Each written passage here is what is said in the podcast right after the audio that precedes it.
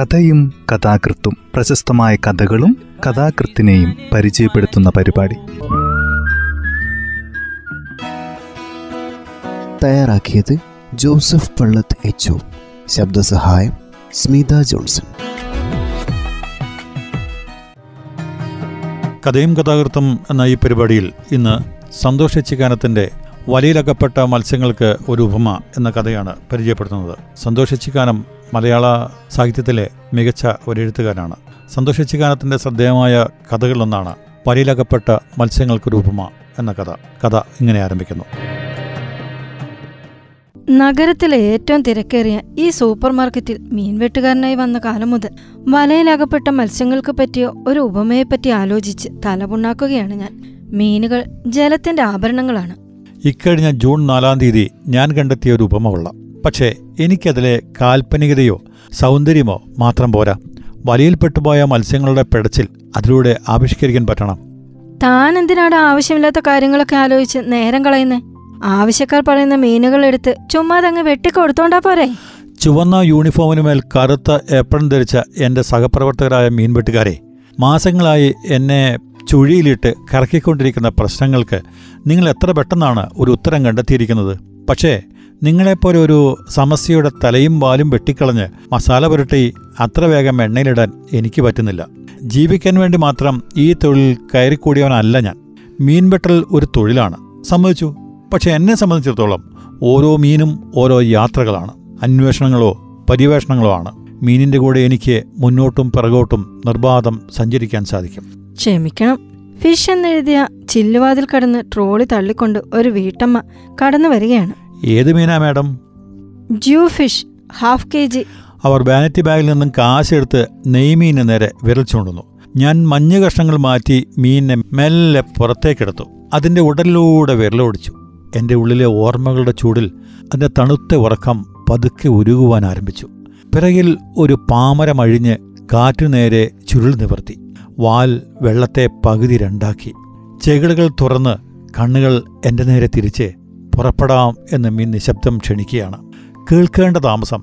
ഞാനതിന്റെ മുകളിൽ ചാടിക്കയറി ഒരു കുതിരയോട്ടക്കാരനെ പോലെ ദേഹത്തോട് ചേർന്ന് കിടന്നു. എന്റെ തലയ്ക്ക് മുകളിലൂടെ വെള്ളം മേഘങ്ങളെപ്പോലെ ഒഴുകിപ്പോയി. ഈ യാത്ര പിറകിലേക്കാണ്. കടലില്ലാത്ത ഗ്രാമത്തിലെ എന്റെ കുട്ടിക്കാലത്തേക്ക്. വിശാലമായ നെടുമ്പൽപ്പാറയിലെ കൂറ്റൻ കല്ലിന്മേൽ കയറി നോക്കിയാൽ കടൽ കാണാമെന്ന് കുഞ്ഞാമേട്ടനാണ് പറഞ്ഞത്. കുഞ്ഞാമേട്ടൻ കാലിയനാണ്. കാലികളെ മേയാൻ വിട്ട് അയാൾ എന്നെങ്കിലും ഈ പാറയുടെ മുകളിലേക്ക് വലിഞ്ഞു കയറിയിട്ടുണ്ടാവും. നമുക്ക് കയറി നോക്കാം. സ്കൂൾ വിട്ടു വരുമ്പോൾ ഗോപി പറഞ്ഞു അരമണിക്കൂറോളം സാഹസപ്പെട്ട് ഞങ്ങൾ ഞങ്ങളങ്ങനെ പാറയുടെ മുകളിൽ കയറിപ്പറ്റി. കാലിന്റെ തള്ളവിരൽ അന്തിവെയിലിൽ കുത്തി വലിഞ്ഞു നോക്കി. ഒന്നും കാണാനില്ല. രസതന്ത്രം ക്ലാസ്സിൽ രാമേന്ദ്രൻ മാഷ് പരിചയപ്പെടുത്തി തന്ന പൊട്ടാസ്യം പെർമാംഗനറ്റിന്റെ തരികളായി ആകാശത്തിന്റെ നീലയോട് ചേരുന്ന കുറെ കുന്നുകളല്ലാതെ. ആ കുഞ്ഞാമേട്ടൻ വെറുതെ കള പറഞ്ഞതാ. നിരാശനായി നീർന്ന കൈകാലുകളുമായി കുന്നിറങ്ങവേ കാറ്റിൽ പെട്ടെന്ന് മീനിന്റെ മണം പരന്നു. ഞങ്ങൾ മണം ലക്ഷ്യം വെച്ച് കാശാവ് ചെടികൾക്കിടയിലൂടെ ഓടി ഒരു എരണ്ടപ്പക്ഷി പൊന്തയിൽ നിന്ന് പേടിച്ച് ആകാശത്തേക്ക് ഉയർന്നു. ഗോപി നെടുമ്പൽപ്പാറയിലെ വിജനമായ ഒറ്റയടി പാതയിലേക്ക് വിരൽ ചൂണ്ടി. മീൻ വിൽപ്പന കഴിഞ്ഞ് മടങ്ങുന്ന മുക്കുവത്തി കല്യാണിയെ ഞാൻ കണ്ടു. പൊതുവെ പാറകൾ മാത്രം നിറഞ്ഞ ഞങ്ങളുടെ ഗ്രാമത്തിൽ നിത്യേന സംഭവിക്കാറുള്ള കടലാക്രമണമാണ് കല്യാണി. കാസർഗോഡ് നിന്ന് കാലത്ത് മെഹബൂബ് ബസ്സിൽ കയറി അവർ ഞങ്ങളുടെ കവലയിൽ വന്നിറങ്ങും. ഒന്നു മുറുക്കുമ്പോഴേക്കും കുഞ്ഞാമേട്ടൻ വരും. മടിക്കുത്തിന്ന് അഞ്ച് രൂപ കുഞ്ഞാമേട്ടന് കൊടുത്ത് കല്യാണി മീൻ പൊതിഞ്ഞു കെട്ടാനുള്ള നീലമരുതിന്റെ വലിയ ഇലകളും പാന്തവും വാങ്ങും. നെടുമ്പൽപ്പാറയിലെ കൂറ്റൻ മരങ്ങളുടെ മുകളിലേക്ക് ജീവൻ പണയം വെച്ച് ഇല പൊട്ടിക്കാൻ കയറുന്ന കുഞ്ഞാമേട്ടനെ നോക്കി വഴിപോക്കർ പിറുവിറുക്കും ഓളെ അഞ്ചു രൂപയ്ക്ക് വേണ്ടി ഇവനെന്തിനാ ഇങ്ങനെ വീണ് ചാവണേ? അതിന് കൃത്യമായ ഉത്തരം കുഞ്ഞാമേട്ടന്റെ കയ്യിലുണ്ട്. അഞ്ചല്ല അമ്പതിനായിരം കൊടുത്താൽ പോലും കിട്ടാത്ത ഒരു സാധനം കല്യാണിയുടെ അടുത്തുണ്ട്. ക്ലാസ്സിൽ മാഷ് കടലിനെ പറ്റി പറയുമ്പോഴൊക്കെ എന്റെ മനസ്സിൽ കല്യാണിയായിരിക്കും. പോലെ ഇരുണ്ട് വടിവത്ത ശരീരവും ഇറക്കി വെട്ടി ബ്ലൗസും ഇട്ടാണോ കടലും നടക്കാറുള്ളത്? നമുക്ക് കടലിനെ പറ്റി കല്യാണിയോട് ചോദിക്കാം. ഗോപി പറഞ്ഞു ഞങ്ങൾ പക്ഷേ ഒരു തീരുമാനത്തിലെത്തിയപ്പോഴേക്കും കല്യാണി പോയി കഴിഞ്ഞിരുന്നു. ആറേ മുക്കാലിന് ഭാരതത്തിന് ശേഷം കാസർഗോഡ് ഭാഗത്തേക്ക് പിന്നെ വാഹനങ്ങളില്ല. ബസ് കിട്ടാത്ത ദിവസങ്ങളിൽ കല്യാണി ഏതെങ്കിലും വീടുകളിൽ അന്തി ഉറങ്ങും കല്യാണിക്കറിയാത്ത വീട്ടുകാരില്ല. മീൻവട്ടിയിൽ ബാക്കി വരുന്നതൊക്കെ നന്നാക്കി മുറ്റത്ത് പ്രത്യേകം അടുപ്പ് കൂട്ടി കല്യാണി തന്നെ പാകം ചെയ്യും. മൺകലമേ ഉപയോഗിക്കൂ. മുളകും ഉള്ളിയും ഒക്കെ ചേർത്തുള്ള പ്രത്യേകതരം കൂട്ടാനാണ്. ഒരിക്കൽ ആറാം തരത്തിൽ പഠിക്കുന്ന ശൈലജ കഞ്ഞിപ്പാത്രത്തിൽ നിന്ന് ഇത്തിരി മീൻകറി ചോറോടെ എടുത്ത് എന്റെ പാത്രത്തിലിട്ടു വന്നു. തിന്നോ? മുക്കോത്ത് കല്യാണ്ടി വെച്ച കറിയാ. ജീവിതത്തിൽ ഇന്ന് വരെ ഞാൻ അത്രയും രുചികരമായ ഒരു മീൻകറി കൂട്ടിയിട്ടില്ല. അന്നു മുതൽ സന്ധ്യയ്ക്ക് രാമനാമം ചൊല്ലി പ്രാർത്ഥിക്കുന്നതിനിടയിൽ ദൈവത്തോട് ഞാൻ അപേക്ഷിച്ചു തുടങ്ങി. ദൈവമേ ഒരു ഈസം ഈ കല്യാണിയേറ്റിയെ നീ എന്റെ വീട്ടിലേക്ക് ക്ഷണിക്കണേ. കടലിനെ പറ്റി ചോദിക്കാൻ തീരുമാനിച്ച ശേഷം കല്യാണി പലതവണ എനിക്ക് മുൻപിലൂടെ നടന്നുപോയി. ഞാനൊന്നും ചോദിച്ചില്ല.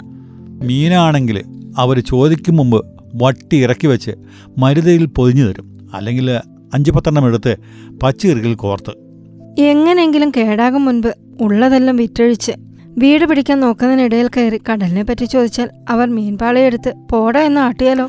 ദേഷ്യം വന്ന കല്യാണി പുതിയേര ദാമുവിനെ വരെ വകവെക്കാറില്ല. ദാമുവട്ടൻ ചെറിയൊരു പോക്രിയ കോഴിയങ്കത്തിലൊക്കെ നല്ല അറിവുണ്ട്. ദാമു കത്തി കെട്ടുന്നത് കണ്ടാലേ എതിർച്ചേരിയിലെ കോഴി പേടിച്ചിട്ട് ചേറി തൂറും അതിനറിയാം തനിക്കുള്ള അരപ്പ് അരച്ചു കഴിഞ്ഞെന്ന് വലിയ തന്റെടിയാണെങ്കിൽ ദാമുവേട്ടനെ പറ്റി എന്റെ മുത്തച്ഛനെ പോലുള്ളവർക്കൊന്നും തീരെ മതിപ്പില്ല.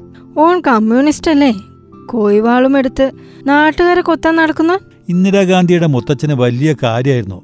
ഇന്ദിരാഗാന്ധിയെ മുത്തച്ഛന് വലിയ കാര്യമായിരുന്നു. അതുകൊണ്ട് കമ്മ്യൂണിസ്റ്റ് എന്ന് കേട്ടാൽ അപ്പ ചൊറിഞ്ഞു വരും.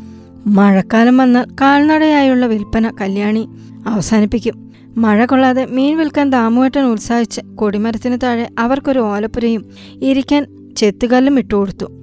മഴക്കാലത്ത് കല്യാണിയുടെ മീൻവെട്ടിക്ക് സമീപം ഒരു പൂച്ചക്കുഞ്ഞിനെ പോലെ ഏതു നേരവും ചുരുണ്ടു കിടക്കുന്ന ദാമുവേട്ടൻ. നാട്ടുകാർ പേടിക്കും പോലെ അത്ര വലിയ പോക്കിരിയാണ് എന്ന് വരെ ഞങ്ങൾ സംശയിച്ചു. അയാളെല്ലാം മറക്കും. നിധി കണ്ടെത്തിയ നാവികനെ പോലെ അയാളത് രണ്ട് കൈകൊണ്ടും വാരിയെടുക്കാൻ നോക്കും.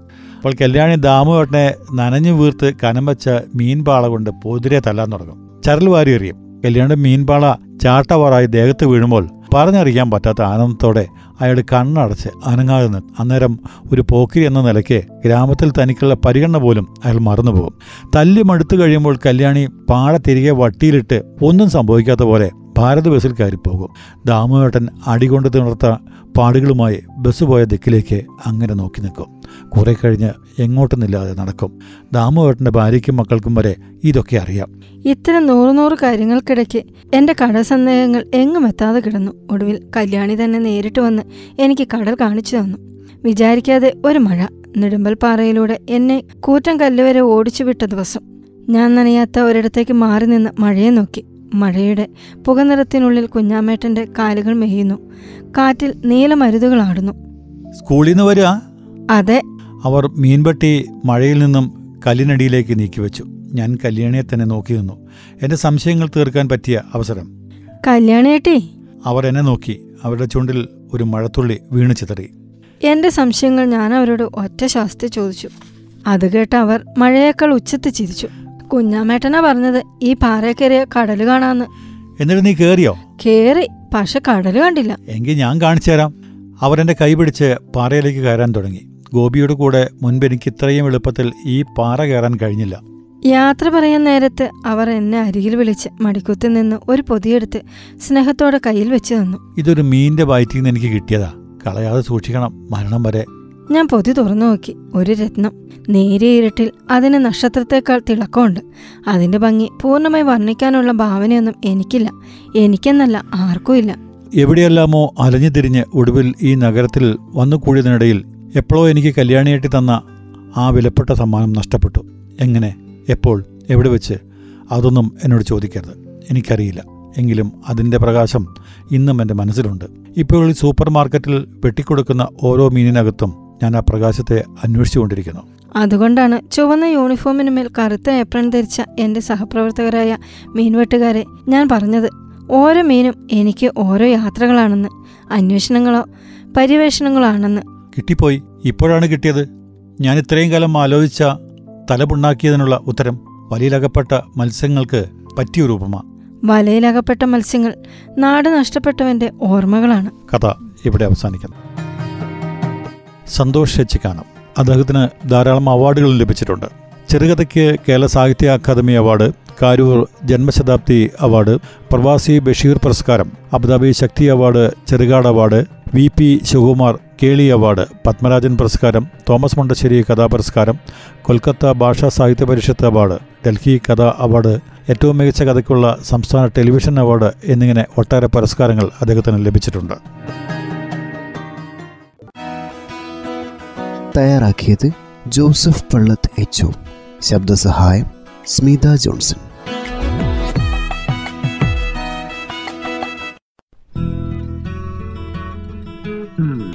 കഥയും കഥാകൃത്തും പ്രശസ്തമായ കഥകളും കഥാകൃത്തിനെയും പരിചയപ്പെടുത്തുന്ന പരിപാടി.